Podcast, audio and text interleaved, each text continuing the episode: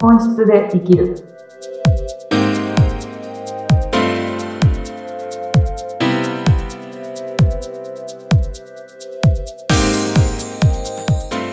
本質で生きるきっかけを与えている愛です。よろしくお願いします。はい、インタビューを務めさせていただきます。ズッピーこと、ズシヒデツグです。よろしくお願いします。お願いいたします。はい。早速なんですけども、はい、先週はあのね、本質で生きるっていう、この番組の、まあ、革新に迫って、これ具体的にどうすればいいんですかっていうようなお話をしてきたんですけども、はい、うん。今日はもう少しまた一歩踏み込んで、具体的にはい本質で生きるために、まあ、自分の能力を知ることだよっていうことをおっしゃったんですけど、うんうんううんん、じゃあその自分の能力を知るには何をすればいいのそうですよね。一番すごく難しいし、私も一番時間をかけて悩んだところかなとは思うので、私が実践してきたこはとをお伝えできたらなとは思います。い。ぜひ教えてください。うんもうね、今ね、日本でも1億2000とうか、ん、ねそ、人口がいっぱいいるんですけど、うですね。あはの、私はこれができるって言える人がそこにね、何人いるのかっい、て思うそうみたでいすですよね。ね。そうですね。本当にそうです。そう。もうズバリ自分の能力を知うるにはん、何をすれば分かっていくんでしょう、愛さ二つ方法があって、一つ目は、えっ、と、先週もちょっとお話しした感じる力っていうところを使ってほしいなっていうふうに思っていて、ん。感じる力。そうですね。自分が感じたことっていうのをちゃんと拾い上げるには、うん。うん。感じるという力をちゃんと使わないとうん、何を感じて生きてるのかっていうのが分かりにくいとは思うので、あの、感じる力をもう一度呼び起こしてもらう。皆さん感度っていうのはもともと持ち合わせて生きてる五感を持った生き物なので、うんあの、その五感を使って感じるっていうことをひたすらやってもらいたいなっていうのがあります。うんで、あのね、この間も左脳派、左の脳を使ってるのが得意な方からは質問を受けて、どちらかというと、私は左脳も右脳も両方使ってるタイプなんですけど、やっぱ芸術をやってる分、右脳の方を使う比率が高いので、はいこう感じるっていうこととか感性とかうんは感度を上げるとかっていうのは日常からやってるもので、こううん左脳派の人からしたらどうやってそれを使うのっていう質問があったので、うんその時にお答えしたのが、あの、わかりやすく、本当に簡単なことから言うと、自分が大好きで美味しいと思えてる食べ物と、うん大嫌いでまずいと思う食べ物を交互に同じ時間帯に食べるっていう ことからうん始めてもらえるだけでも、うん感じる力っていうのを呼び起こすことできるんです。あ、そっか、うまい、まずいと感じるそうなんですそよの。力。もううん当たり前なんですけどね、もう分かってるし、はい。でもまずいもの、嫌いなものってどんどん食べなくなってくると思うんですよ。はでも、好きなものと嫌いなものっていう、自分にとっているもの、いらないものの、こう極端なところの差を感じることが、感じる力を呼び起こすことになる、スイッチを入れることになるので、い。うん。うん、こう、まずは食からとかでもいいですし、うん。えっ、と、あと音楽。うん。なんか五感の全部を使うことで、口、耳、鼻、目、体感っていうところを、うん。それぞれ使えるものをやってもらうと、感じる力を呼び起こすことができるんですよ。あうん、なので、あ心地いい音とか、あ。うん、心地悪い音うん。うん。を体感するとか、うん。あの、目に、こう、ずっと見ていたいなと思える美しいものと、これはちょっとしんどいなって思うものを見るっていうのとか、うん。うん、あの、体感で言ったら、着心地のいい素材の服を着るのと、やっぱこう、チクチク気持ち悪いなと思う、自分の肌に合ってないなと思う素材の服を着るっていう、こう、両極端を体感すると、自分が感じてる感度っていうのが認識できるので、うん。うん、そういうことを五感を使ってやってみてくださいっていうことはお伝えしてます。そうか、そうか。あうん、確かにそうですよね。人間の持ってる五感に刺激を与えそうですれば、何かこうんう、いい、いい悪いとか、快不快とか、そうそうそうそう、自う分んでそういわうかるとも思う。の、うん。感じる部分そこですもんね、五感ね。そうなんですよね。なんでそんだけ感じる力っていうのが必要なのかっていうと、うん。その、まあ、この間のお話でもそうですけど、いろんな人と関わりながら、いろんな人の基準値っていうのが自分の中に概念として入ってきてると思うので、うん自分の概念ってどれかなって分かりにくくなると思うんです、普通に生きてたら。うん。なので、で、えっ、と、そういう日常を過ごしていると、こう自分の感じてる力を確認することとか、自分とは何ぞやっていうところを、外から教えてもらおうとすると思うんです。ああ、確かに。う。うんん。なんですけど、全部答えが自分の中にあるので、うん。なので感じるっていうことは自分しか体感できないことなんですよ。うん。一緒に同じものを感じることって絶対できないんですね、他人そうと。ですよね。うん。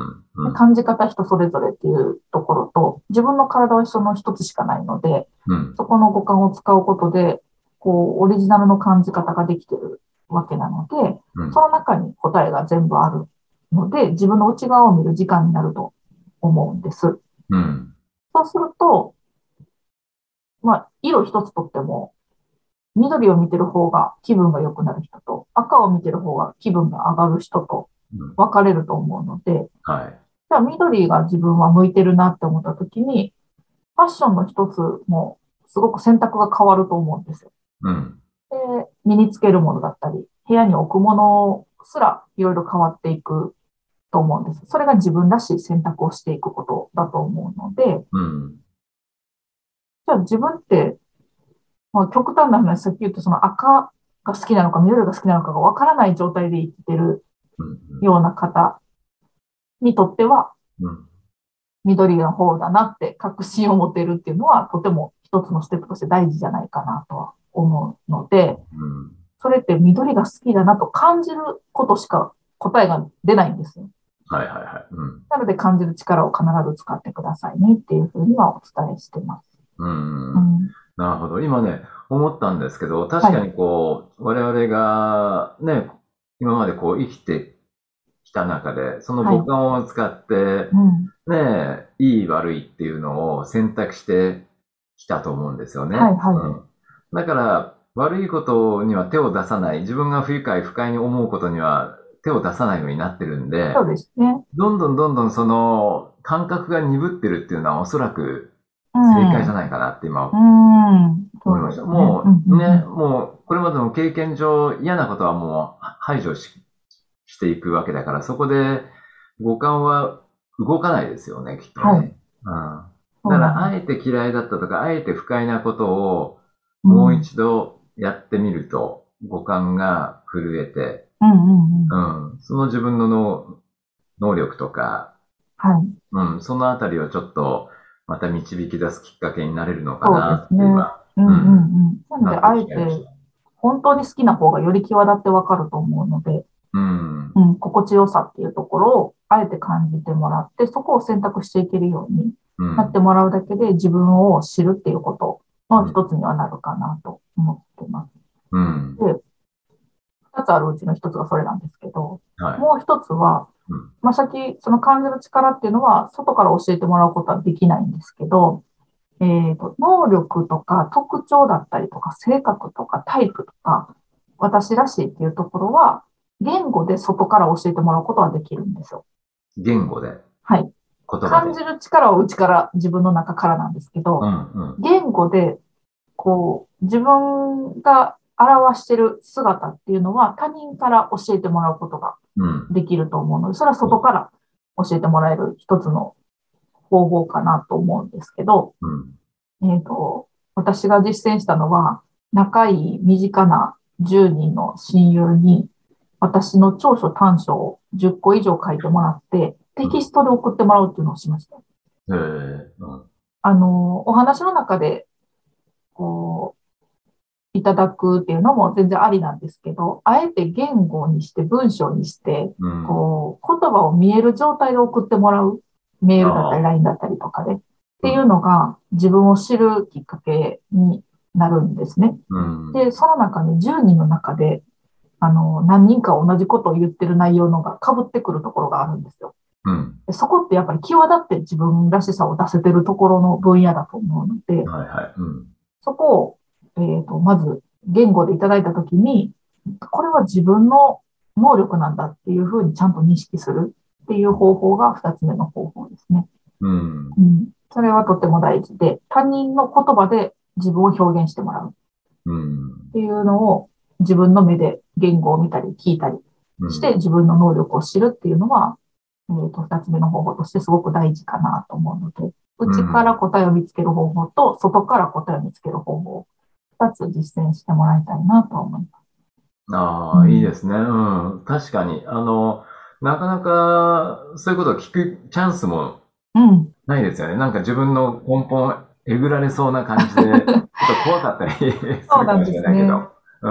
うん。でしかも、長所だけじゃなくて短所も聞くっていうところがそうだよね。必ず大事で、短所ってあんまり聞きたくないところかもしれないんですけど、うんうん私の中では長所と短所が背中合わせなので、うん。表現の違いだけの話で、全く同じこと言ってるんですね。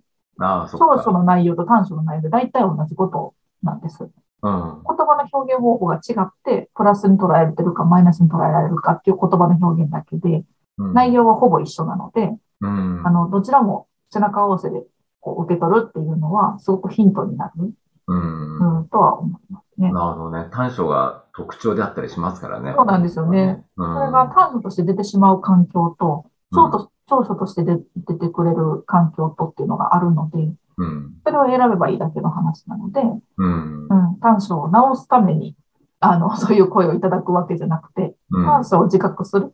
うん。うん、どういうところでこう自分らしくなれてないのが出てるのかっていうのを知れば、まあもうそこでは活躍しなくていいってことなので、うん。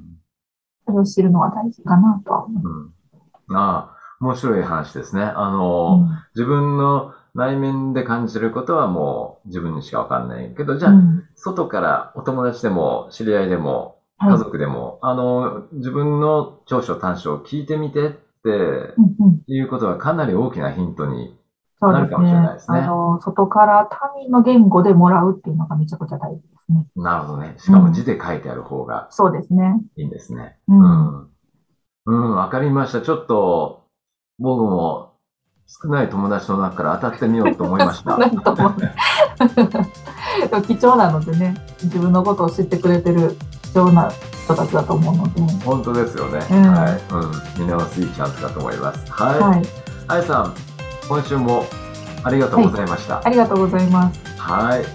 次週またちょっといろいろとちょこちょこと深く突っ込んだところをお伺いできればと思います。よろしくお願いしまはい、ありがとうございました。す。はい、ありがとうございました。はーい。